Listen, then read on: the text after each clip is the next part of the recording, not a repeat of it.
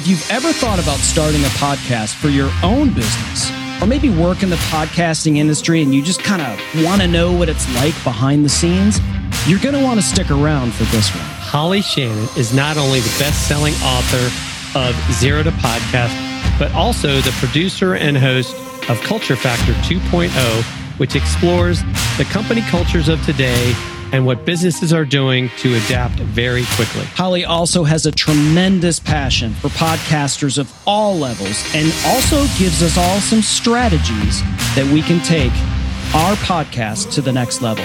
So get ready for takeoff. Thank you. Thanks for having me, Chris. Thank you for having me, Jim. This is great. I ate all the cookies and milk in the back, so there's none left. And I and I actually brought the champagne because you said it was a party. So oh, you know. Oh, nice! You got a head start on us. Very nice. yeah. So so Holly, um, you you actually are now living in where I grew up, the Washington D.C. area. So Chris and I always uh, have fun talking about the Washington football team.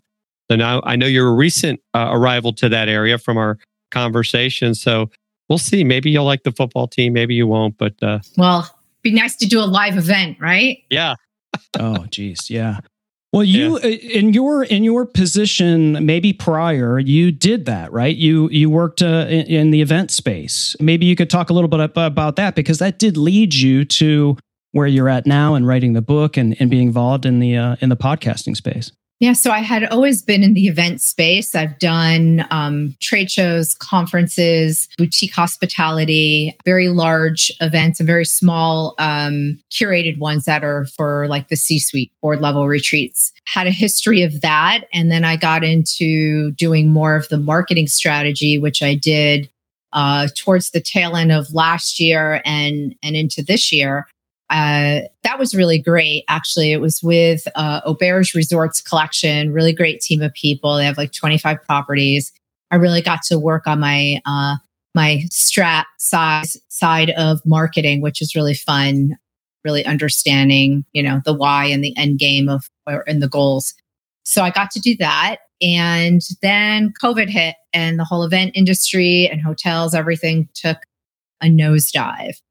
So I actually got into podcasting a bit by accident and uh, have come to really enjoy it and thought this is really great. It's such a great marketing tool. And so I uh, have built out of it the uh, ability to get businesses, uh, you know, B2B and, and in, individuals into podcasting because there's so many uh, great benefits to it. I, I, just love it so much. I could sell it all day long.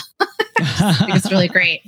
So yeah, so that's sort of the the tra- the trail. My my my road was never linear. It was always a little bit of that, but it's all good. Yeah, I mean, you were you were meant to be here, right? It, I mean, who knew? You know, you, we weren't in control. We didn't know that that uh, we were going to have this pandemic, and it sounds like you're absolutely passionate and happy where you're at, which is awesome. So, did you when you were in those spaces when you were when you were doing what you were doing there what exactly got you into doing podcasting did you have those relationships from what you were doing prior and said hey i'm going to see now that covid is happening how i can work with these businesses to to help launch their podcasts Actually, no. Um, that would have been an easier way, but it just didn't happen that way because a lot of those businesses imploded, at least for the time being.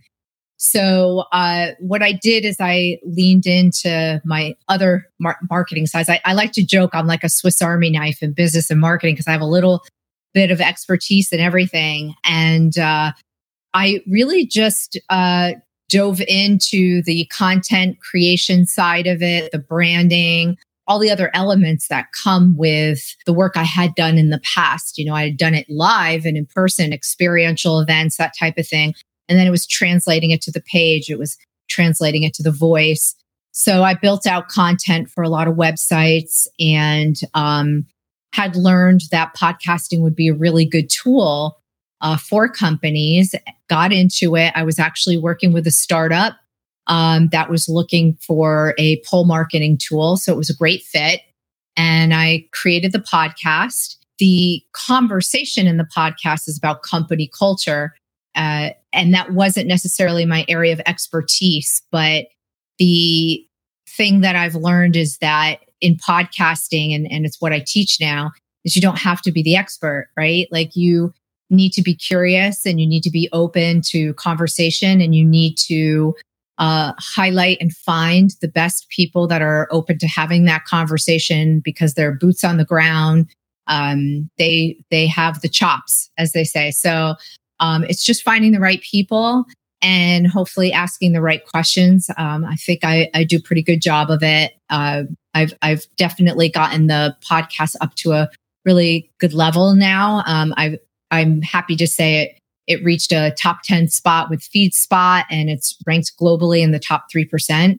So I think I've, I've found the, the secret sauce, if you will.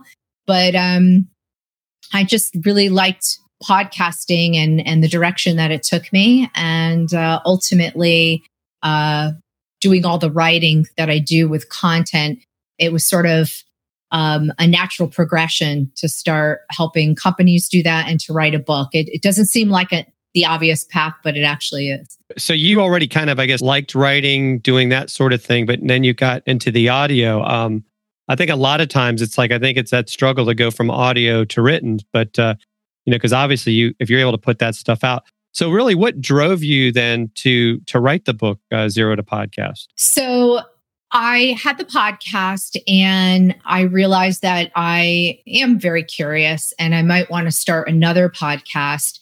And so I was also transitioning. The startup I was working with was going one direction, I was going another.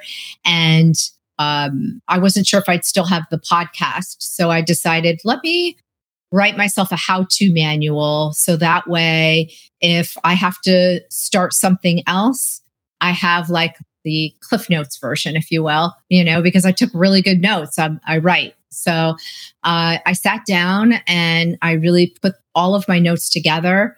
Uh, and really, it was just for me. It was it was literally a how-to guide so that I could start other podcasts and and do it more for other people.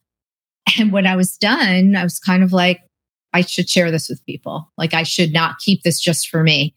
And so I wanted to share it with the world. So I went about turning it into uh, an actual book and not just something for me. And so now it's out there so that other people can get their idea on iTunes. So interesting. You're the original uh, premise of, of you sitting down and, and writing this was just so that you could have your own manual. So when you decided that you wanted to do that again, you can go, oh, let me crack open this thing. I, I wrote down all of my notes. And then as you're going through it, you're, you're sort of like, hey, this could actually help thousands, tens of thousands, maybe hundreds of thousands of people on down the road. Yes, exactly. So, how much of the book is based on, let's just say, the philosophies of of podcasting, not necessarily like the tech and stuff. So on on on Dealcasters, Jim and I talk to a lot of people that uh, you know their first question is the type of microphone that you buy, right? Um, and they, they they immediately go into the you know the delivery systems and oh oh like what do you use as your host? Do you use Simplecast or do you use Libsyn or and they immediately go into that kind of thing before they think about actually the content itself and why they're doing it, what they want to accomplish. So, how much of the book is uh, based on you know that philosophical? Because I know when you're working with a lot of businesses, I'm sure you know as as I do as well. You'll you'll talk to them about developing a podcast, and you ask them why they're doing it, maybe, or or what they want to accomplish. They don't really know what they want to accomplish. They just know they need one, and that's not really a reason, right? Um, so philosophically, um, how how much of that process is is involved in the book? Actually, quite a bit. So um, I do address all of what I call the static pieces of it. Okay, so you know, what's the microphone I'm going to use? What are, you know, what's the headset I'm going to use? Um, and yes, like you said, the podcast host, is it Simplecast or, or Libsyn? And I do discuss all of that in there because they are legit questions, right? But to me, there's so much more. And so when I address this when I addressed this book, I took it from the standpoint of, well, I was new to podcasting and I needed to know more than that. I had imposter syndrome. I wasn't sure about interviewing. I wasn't sure um, about social media and and all the other things. So those components I needed to address in there because I lived through it. Like this was real, and it wasn't. You know, I, I tell people the reason why the book I feel is very genuine and, and really heartfelt is that I didn't have experience in audio when I started.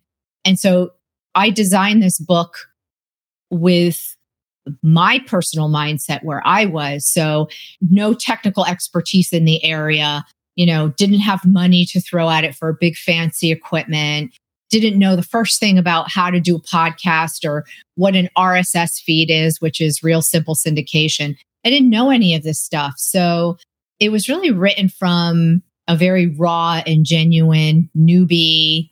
I have no clue what I'm doing, but I want to have one position. So I made sure to tap into all of that conversation in there.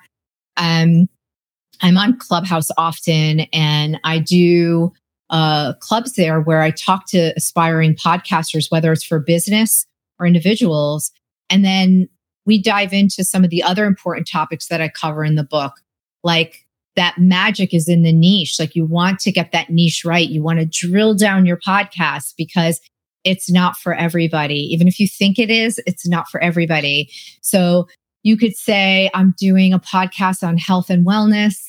And it's for anybody who's age 18 to 85 because they all care, care about health and wellness, but you're not going to find your audience. So if you say, you know, I'm really into really interesting modalities like in the wellness area, like mushrooms and CBD and, um, you know, things like that, then you're starting to already drill down. And so who is your audience? You know, do you find the people most receptive to that are maybe more like between the ages of 20 to 40? Like we start to drill it down.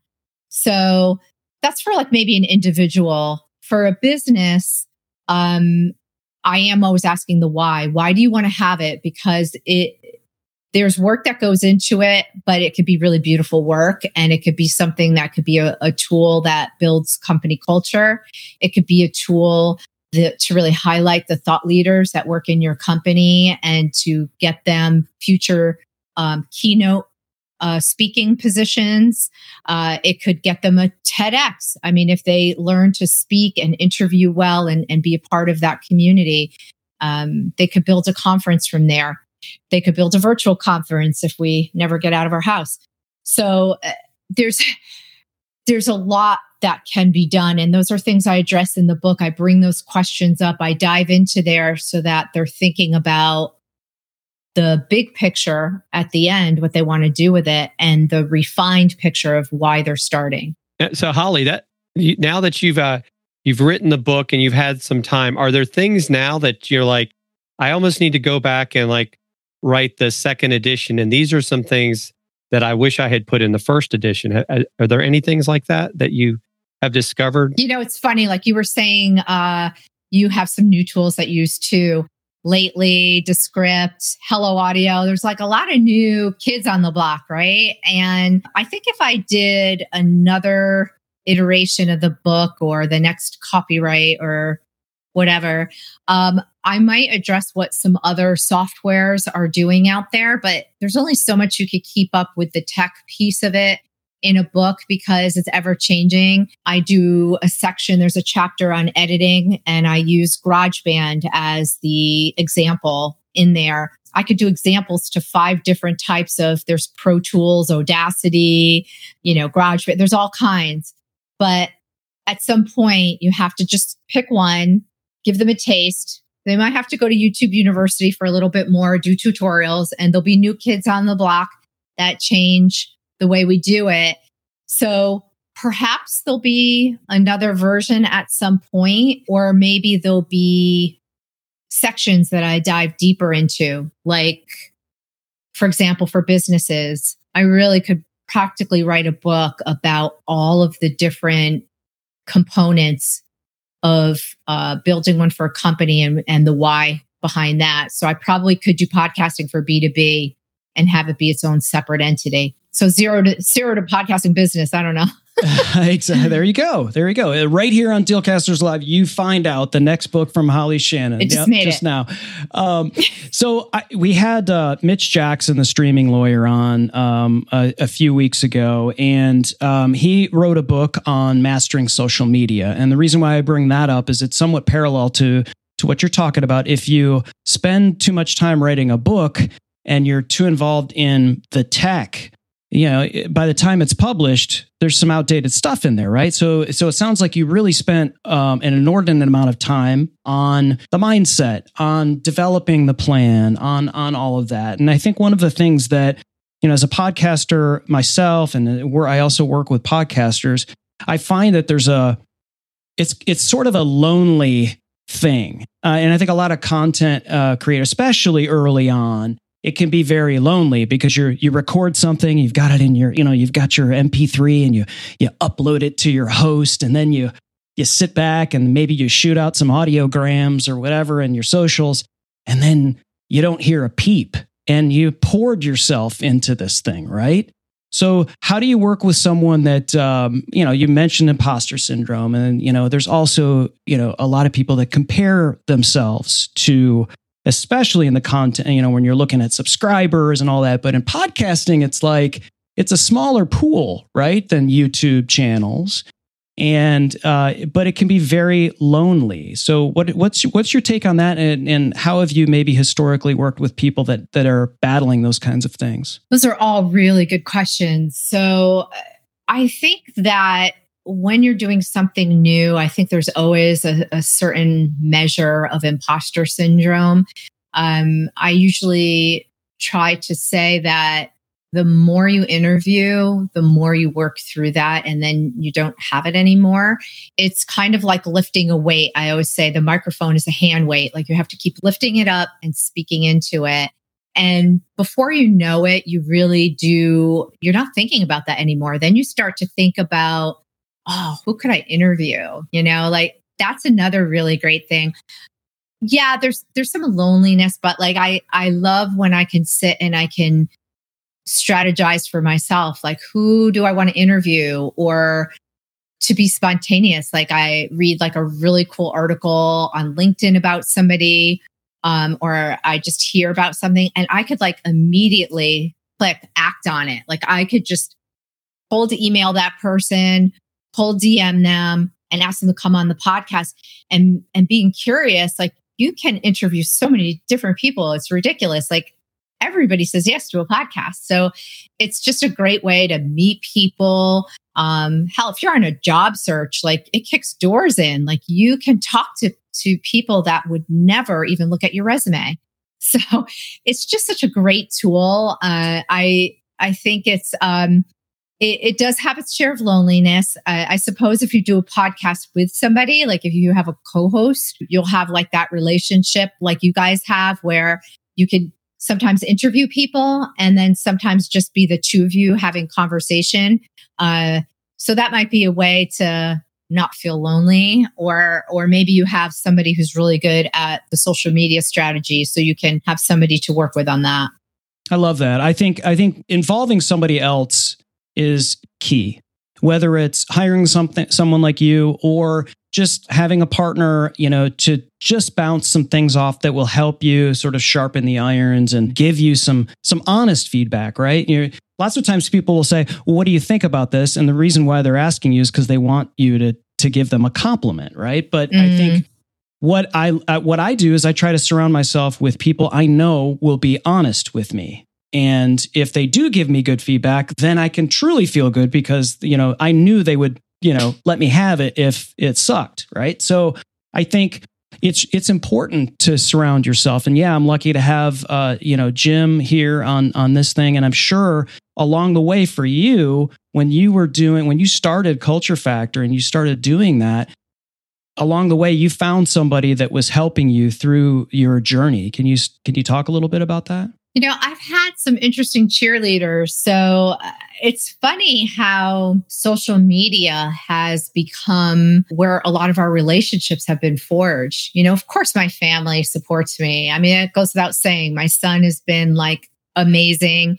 He listened to my podcast Um, he subscribes, he does all that stuff and he listens to it. And then he talks to me about it. He says, you know, he actually helped me improve some of my interview techniques because, you know, you don't, you don't know what you don't know.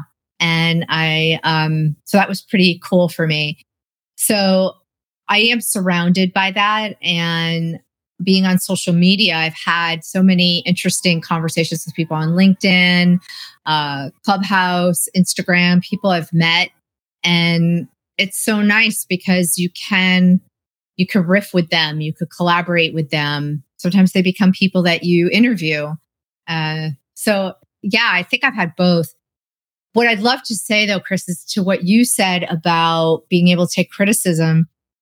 I think it's all about active listening on both sides. So being able when you're interviewing somebody to actively listen to like hear what they're saying without already formulating in your head what you want to say but I think it's the same thing for criticism, like being able to actively listen, absorb what that person's trying to share with you, and not try to be looking for compliments or, or validation and more just being open like okay they're sharing something with me for a reason because they they trust me and i trust them. And even if it hurts a little bit um i could grow from this. So i just gotta be in that moment you know? So even when my my son said to me, "Mom, you don't have to say."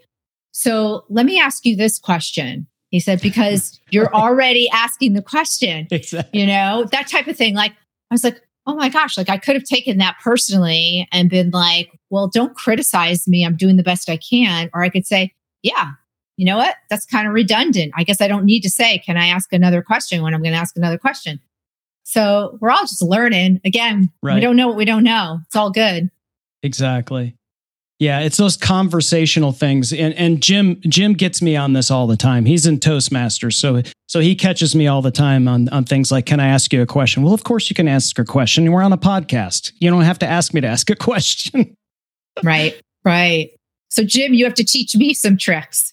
Yeah, so Holly, another example I guess you you were talking earlier about like whether you have a co-host or not. So I know for me with this show and with the live show I've been doing since 2018, having a co-host in a sense puts you you have an accountability partner. Have you had that or have you found that that sometimes can be a challenge if you're solo because it's really easy to say, well, you know, I know I should be getting a podcast out, but um got some other things I got to do right now. I have to say I'm one of those people that you ever hear that saying, if you want to get something done, give it to someone who's busy? I somehow, I just get stuff done. Like I'm, I'm, I'm a creator. Like I'm constantly creating. So I just get stuff done. I'm, I'm also of the school of thought that good is better than great and I will put something out, even if it's not my finest hour in terms of editing or just something about it's not perfect. I, I just, in the essence of keeping the content and the rhythm going and keeping the audience happy that they're receiving something every week because I told them it'll be there every Tuesday. I just do it. I have to admit. Yeah. Right. No, that's great. I, and one of my favorite sayings, Chris has heard me say this before. Uh, the P in perfection is poison. So I think it's mm. great that you uh, actually feel like I don't have to be perfect. I'm just, I'm, you know, good is better than great. I, I like that. That that's a new one. I hadn't heard that before. Good is better than great. But you're right. Get it out there, right? Because just the fact, like even the fact that you wrote this book because you wanted to help other people get started, right? I mean, it started out as like, uh, you know, I mean, that's a brilliant idea. I mean, I think a lot of times Chris and I fallen into that. Like, we have all this information in our head and we can talk about it. We've done clubhouses or we've talked about Amazon Live, but it's like we need to write something down or we need to do a video uh, so we can, you know, so we don't have to keep repeat. Are you right? You don't have to keep repeating yourself. Just go read my book. True. Yes, go read my book, everybody. yeah, no, you should you should write an ebook. You guys are next. Oh, yeah, it's yeah, I guess it's kind of hard to write a book when you're on Clubhouse, right? So um it, it's you got to set parameters for yourself when when you get yourself involved in it. And I I love how you know we've just we've touched on all of these sort of you know elements of mind junk that keep people from starting something and it, and it mm-hmm. could be a mm-hmm. podcast it could be a, a youtube channel it could be writing a book could be a a blog even, right? Yeah, I know it's 2021. There's still people launching blogs every day.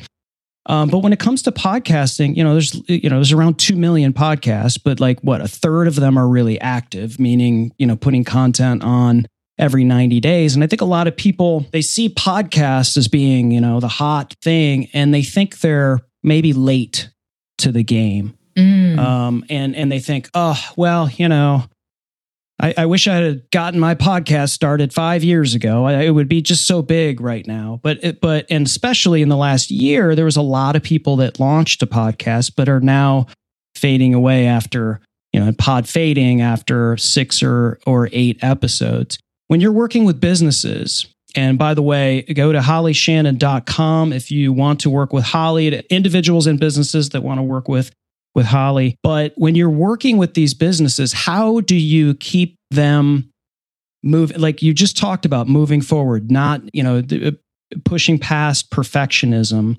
And really, some of it is how do you get the content if you're not necessarily guest reliant? And so, how do you work with a with a with a business? Obviously, it varies depending on what the business is. But um, I'd be curious to find out how you get how you stop them from fading after so many episodes. That's great. I love this. So, first of all, a podcast is such a great marketing tool. So, let's just say we're starting from a place where business says, we think we'd like a podcast. And we're not 100% sure, but we think we want a podcast. Talk to us about it. So, the first thing that I would be asking them is, what is your goal ultimately with it? Is it just to have a podcast or do you have sort of that long term game for it? Are you looking to have virtual or live conferences at some point? Are you looking to build some sort of thought leadership tour? Are you looking to get speaking engagements? What are you looking to do? So I think understanding that and creating a pipeline for success is being consistent about putting out the podcast because it gets you from the beginning idea through to all of the vision that you have. So let's say you want to highlight the thought leaders that work in your company. You have all of these amazing people that work for you, with you, and around you. And you want to start sharing uh, what you're doing, trends, conversations you're having, you want to share it with the world, right? Like you want everybody to know what you know. Kind of like you go on Clubhouse and you're sharing with the world everything you know. So now you're you're specializing it's your own conversation, it's your own story and you're highlighting all of these great people and and really showing them for the expertise that they have. That makes them appealing now. So now people have heard them speak and be interviewed and they'll get asked to be on other uh, stages. I mean, I got lucky. I got asked to be on two stages this past February. So it happens once your voice is out there and people hear you and they know that you know what you're talking about. Uh, they they invite you to speak on platforms. So what does that do? That elevates your brand. That elevates the individual. That makes people want to subscribe and download past episodes and listen to what you guys are talking about. It lets you build things. Maybe you're going to build an ebook, like I was saying about for for you. You know, you're talking about all different things. Like each of the people that you interview could be a chapter, and you could be creating content that also builds on your brand. Uh, again, conferences is you know maybe another step the flip side is the complete flip side is if you don't want to do something publicly on iTunes, you might say, we need something to rally around. Like we want to build um, our community within our company. We want to enhance our company culture. So we want to build an internal tool. So you can create, I call them privately integrated podcasts and it allows you to highlight different things happening in your company. Because let's face it, nobody's opening that email that you sent with the company newsletter. Nobody, right? So if you have a way to highlight different things happening in the company and the personalities and the lives of the people to work with, so you become closer it's kind of a cool tool. And if everybody's involved and you have a team of people, you start to build uh, some muscle around what the brand is really about because now everybody's contributing towards well what are we talking about what are the topics you know how are we covering this story who's doing editing who's going to do you know the the audiogram and it becomes collaborative so when you collaborate you're you're building community so it there's so many things you can do for a business with with a podcast yeah sure. i love that and and not once did you mention downloads it's why whenever I work with someone, I, I say it's six months because you'll you'll know before then uh, and think you know. But it just it's a bit of a long game. You know, it takes a while for the lights to come on everywhere and for you to start to get into you know 40 50 60 countries you know and getting that activity i mean you know you're you're you're basically available in all all of these countries but people don't know who you are just yet, maybe. And so, you know, I think a lot of people, when they say they first launch a podcast and they want to monetize, right? Mm-hmm. And that's a reason, you know. And if somebody says, I want to start a podcast to make money, okay. Now, how are we going to do that? And also, got to be patient. Unless you got a really good idea, okay, then maybe maybe it happens a little quicker. But it's it really is a bit of a long game, and I love how you touched on all of these things like community and the uh, the internal company uh, aspect. And you know, how many times did we work for companies and you know, historically where it's just like, oh look, it's blah blah blah month, and here's this thing. Go to our our internal web portal and read an article. Nobody's going there, right? Nobody's reading right. those emails. If you do something original and you're actually interviewing someone and that person in the company's on it, what are they going to do? they're going to tell everybody about it so that they'll listen to it. And so you're getting you're getting more activity, you're getting that different kind of energy. And so I love how you're not just dwelling necessarily on the downloads, which if you keep at it, like you said, I love I love another thing that you said was the microphone is is like a you know like a dumbbell, right? It's and and we say it all the time. You got to put the reps in, but I but the microphone being a dumbbell is just like you know it just sort of adds to that. But once you get those reps in, and you're a real podcaster after six months uh, or so, then then you start seeing what you hoped you would start to see at the end of it, and if that's you know driving them to more products or creating a community or or any of those things that's when those things start to happen i agree you know i'd like to make two points so you spoke about the downloads and everybody gets so caught up in these vanity metrics. So let me ask you a question. So you're a company and you want to have a podcast and everybody's like, well, how do we get 100,000 downloads or, you know, some number, some arbitrary number that they picked up on the internet and they think like, I have to do this. So my question is, okay, so if you have a 100,000 people and your goal is to have a conference, okay, if they're if that's all your goal is and they're not engaged because you're not putting out good content because you don't care enough about what you're doing you're just focused on the numbers then you're going to have 100,000 people that stopped listening to your podcast a long time ago but because they subscribed it's automatically coming to their phone. So it's not even a real measurement of where your community actually is. So would you rather have you know a thousand completely engaged uh, listeners that are interacting with you on LinkedIn, that are subscribing, that are rating and reviewing, who are writing into your company, um, and that are willing to pay a very high ticket price, by the way, very high ticket price for that live event that you've put together that is, you know, a mastermind retreat where they're going to have, you know, really great things to learn when they're there. Some of the best speakers you have will be highlighted there. Uh, they'll have ways to grow themselves because, you know, the people you're talking to obviously have a growth mindset, right? So, do you want to have like a really high ticket, very exclusive mastermind retreat down the road?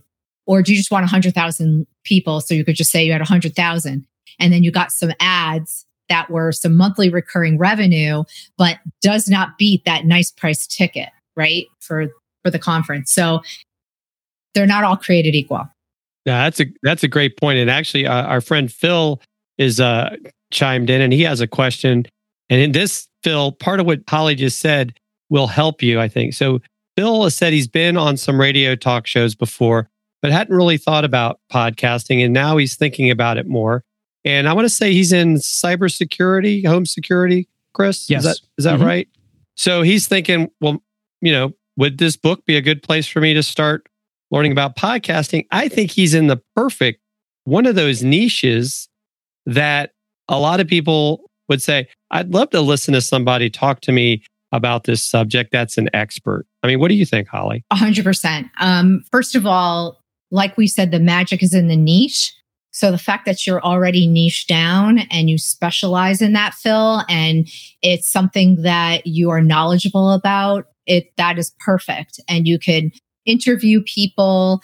Um, one of the things I tell people is if they're very busy with their work, so obviously you're busy with your cybersecurity, you can interview people, but you could also do moderated versions as well. So it's just you speaking on a very specific topic. So you could keep your content very consistent and coming all the time. But when you don't have time to interview somebody, you're kind of interviewing yourself and, and speaking about, you know, one aspect of cybersecurity, for example.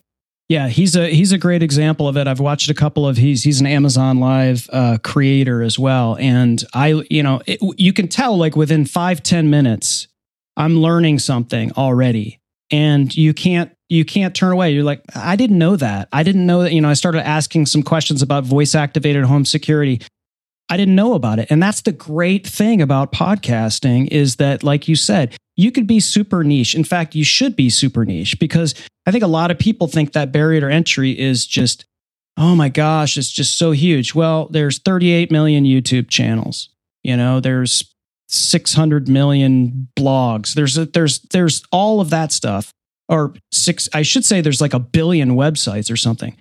There's less than 2 million podcasts and a third of them are active. Yeah, exactly. I want to go there. I want to go there and be there where, like you said, Holly, it's like I've worked with people that uh, are getting calls from India to be to work with them. I, you know, getting calls from all over the world because they heard a podcast. And uh, one person said, "Well, I just wanted to be sure that you were the same person that I heard on that podcast," and they got the business. And that is that means so much to someone because it's a it's maybe not financially but it's a payoff. It's like that's what i needed to hear. That's that's mm-hmm. a that's a payoff. This is why i'm doing it. This is why i i lifted the microphone and and did the curls and and put in the reps. Yeah exactly awesome. exactly. So holly tell us tell us about the podcast itself. And and maybe chris if you want to a lot of times we'll listen to a podcast and we'll make it personal and we'll go, oh man, I just love this and I love this and I love this podcast. And then all of a sudden it's like, why aren't I, you know, I think one of the greatest things you can give to a podcaster is to share it with somebody else. And I don't think there's any greater marketing thing there is for a podcast other than somebody go, have you heard Culture Factor 2.0 by Holly Shannon? Man, this interview she had with Stephen Eugene Kuhn um, was just, man, you know, she talked about this, he talked about this, or whatever, and share it with somebody. I think that is the greatest marketing uh, engine for for a podcast. What are your What's your take on that? I agree. I share podcasts all the time. I, I enjoy listening to other people and the different stories that they share and you know word of mouth is always the best right so if if you could share um culture factor, that would be really great. And uh, eventually I'll have another podcast. I'm building zero to podcast now. So there'll be there'll be another one. So please share because you know that's that's what it's all about. And um, sharing is caring. Yes, you had asked me about the podcast and what it was about. Mm-hmm. And so what I'd like to tell you is that Culture Factor started out around the concept that culture eats strategy for breakfast. It's a, it's a famous saying. And it was one that really reflected classical business and the way it's always been done. And started the podcast with that in mind and was interviewing people about what makes a healthy company culture for them, you know, and it was from the C suite talking with, with founders and leaders and really having that conversation. Along the way, I sort of changed it again because it, what was difficult is that COVID changed the narrative, right? Like it changed the way we traditionally do business. So not everybody is going to those skyscrapers that are, you know, up and down Fifth Avenue in New York City anymore. And we're in a fragmented world. We're all remote, somewhat hybrid. Um, there's some companies that have just gone under. Some are just trying to figure it out because maybe they're in like manufacturing and distribution. Thank you, essential workers. And so it's changed. And I felt that the old model for doing business business was not the conversation anymore. So I took a look at company culture and said, it's different now. We have to talk about how COVID is shaping it. What what are leaders doing now to keep their businesses afloat? And what's happening with the people who work there? Um, some are having excruciating levels of burnout, and some are becoming emerging leaders. Like there's this whole new dynamic happening. And so it was really important to me to reframe the the podcast. So I actually rebranded it in October to reflect um, a, a saying that Seth Godin said in his book, This is Marketing. He said, culture is strategy.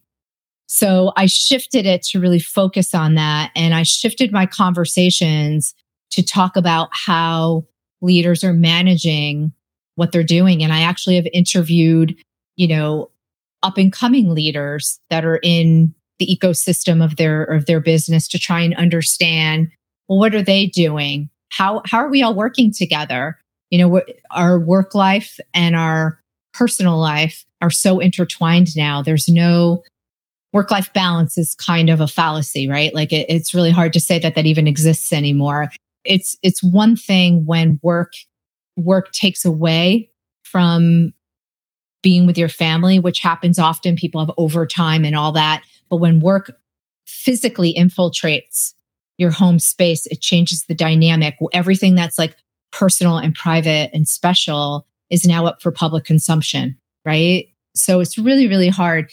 So that's been the conversation. And then I recently had thought that um, I almost want to take a slight break from it to watch the next iteration of company culture because now that we're getting vaccinated and there's hope in the future.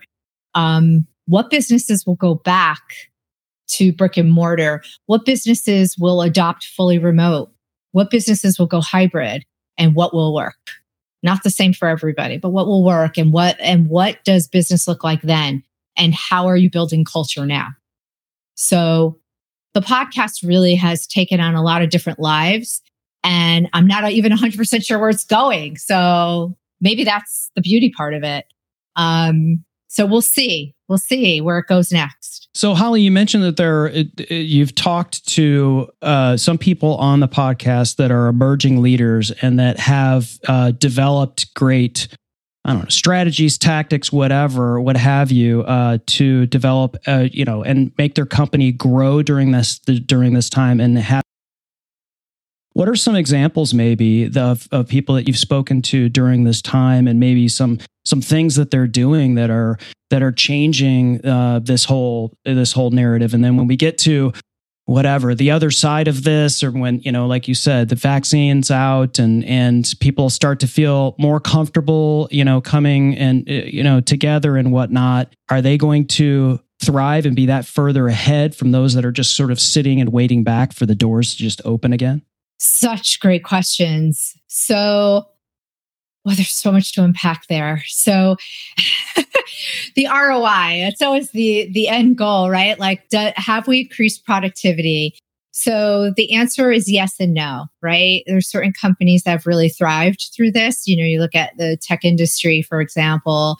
Uh, make no mistake, they're years ahead of us now, right? Like if you're a store that made cookies, and your store who made a SaaS platform, it's like a completely different animal.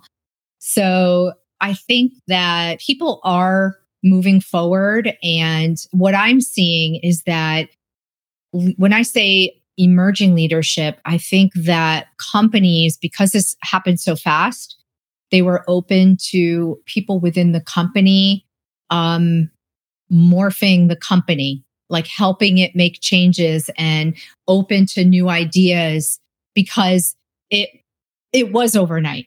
For the first time we could really say it was overnight, right? So you know, the only way to really survive is to really lean in on the talent that's there and let them rise to the top with ideas and hope something sticks to the wall. So that did happen. Um, there's just been a lot of uh, people who are rising. And that doesn't mean by age. When I say emerging leadership, I don't necessarily mean that like the youngest are thriving, because actually, what I'm seeing is a, a unique uh, dynamic that people that were starting to be looked upon as aging out of certain communities, businesses are now being looked at a little bit differently because they bring a different experience to the table about how to maintain relationships, how to communicate, how to cross mentor. They bring other things to the table that somebody who's new to the business world doesn't bring. And it doesn't mean that they won't have those skills at some point, but somebody who's 25 does not have the same amount of knowledge that somebody who's 40. They might be extremely well schooled and they may have great things to share and they will and they're going to grow and everybody can thrive with the company. I'm just saying you know make no mistake there's there's been emerging leadership happening in a lot of different ways and i think that's what's so beautiful is that um i think everybody can win in some way if if companies recognize that if they if they can pull together and allow for that to emerge. And, and when i say mentor cross mentor like, I think it's really important that somebody who's 25 years old in the company is mentoring somebody who's 50 and somebody who's 50 is mentoring somebody who's 40 and that it's going back and forth. Yeah. Because there's, I, I learned from my son, yeah. you know, how, how to use things and I'm technically proficient. Yeah. Like I, I've been on a computer forever. I launched a podcast in three weeks. Like I'm, I'm technically proficient, but you know what? Sometimes I lean in and I yeah. say, okay, what just happened with my computer? Help. right? Yeah. I mean, it's about being open to anyone around you, whether they're in your company or around you, because there's, there's okay there's there's some bad information out there let's not you know you know but mm-hmm. you, you can learn a lot like i used to you know whenever i would go into a company i would spend time with whoever was in reception i would spend time with i would go walk into the mailroom i would go you know, not these aren't companies that I actually worked for. I think there's ways for you to, it could be a client, it could be whatever. And then there's got to be ways to do that virtually now as well, whether we're going to be there physically or eventually in a hybrid sort of situation. How can you transfer that energy? How can we share that information regardless of age and everything else, um, you know, in terms of diversity? Um, how can we learn from each other? How can we listen right? How can we listen to that person who's 24 years old? And how can we listen to that person that's 58 years old? And everywhere in between no matter what gender color you know anything. Um, and i think there's something to be learned. So that i mean i'm glad you you brought that up. And and it's just it can be disappointing at times to think boy I wish that had happened prior to COVID and then we didn't we never had COVID, right? And then, you know, that would be fantastic, but you know, those those are things that you have to go through in order to learn, I guess, for some companies. Yeah, I mean, I'm not saying it's perfect for every company. I mean, I, I think a lot of them are still struggling, but the ones that I have seen that have embraced um, that emerging leadership mentality, um, a growth mentality, uh, to let people school up, learn up in any way they want because they have like a, a an idea and they want to see if it if it helps. Um, those are those companies are, are really they're doing well. They're doing really well. So um, it's why uh, the podcast. I'm hopeful like people listen to what other companies are doing because we learn from each other, right? We learn from the people we work with, but we also learn by listening to podcasts and and finding out what different companies have succeeded at. Some are killing it on Twitter. You know, they're they're building Morning Brew is a perfect example. They're building and scaling publicly on Twitter every freaking day, and they're building the um, the individuals that work there. Personal branding is happening as well. I had Toby Howell on my show. He's 25. I learned a lot from him. I'm not 25. So I learned a lot from him. He's amazing. You know, uh, there's just so many people like we all have something to share. Just got to be like open to the process and and open to the dialogue, right? Actively listening. Love it. So so Holly, you you made a major shift, you know, like a lot of us had to because of of what happened with the pandemic.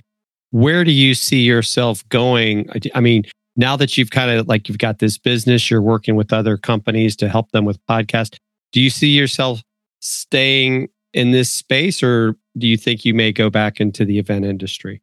It's probably the second time um, I've watched the event industry have its struggles. So I'm a little reluctant to put all my eggs in that basket again. I'm not exactly sure. Right now I'm building, uh, you know, this is like my passion project is, you know, the the audio excellence and building for businesses and individuals. I think I can see this actually morphing to a bit of an agency model. Um, I actually have been approached to possibly buy what I've built type of thing, but I don't know, which would leave me open to building something else. So I, I don't know. I'm kind of open right now. I'm I'm I think my like I say, I'm I'm a bit of a Swiss Army knife. So we'll see. I, I don't I don't know if I need to build it out more and make it something bigger, like a, a, a full service, you know, for lack of a better way of putting it, agency where, you know, I can bring other talents in and we we work together to create, you know, great products or what? I don't know. What's next for Holly Shannon? What do you guys think? I'll ask you. We'll have you on later, and then you could you could share all the fantastic things that have happened since we stopped. right.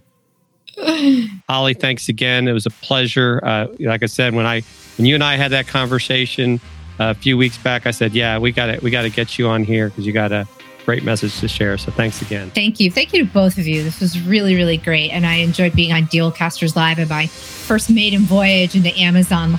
so thank you. thanks, Holly. Thanks for being gentle. And, and thanks for everybody listening and Phil for your great question. Thanks. All right, everybody. We'll see you next time. Don't fear the gear. Thanks for listening to Dealcasters. Congratulations. You've taken another step forward in your content creation journey. Please don't forget to hit the subscribe or follow button here in your favorite podcast player so you can be reminded every time we drop an episode. We love hearing from our listeners and viewers. And if you're wanting to watch our shows live on Amazon, feel free to follow Dealcasters Live as well at dealcasters.live. Follow us on Twitter or subscribe to our YouTube channel where we also included added content that you cannot find anywhere else. If you have questions about this episode or have something you want us to review, you can also email us at dealcasters at dealcasters.live. Thanks again for listening, and you know the deal. Don't fear the gear.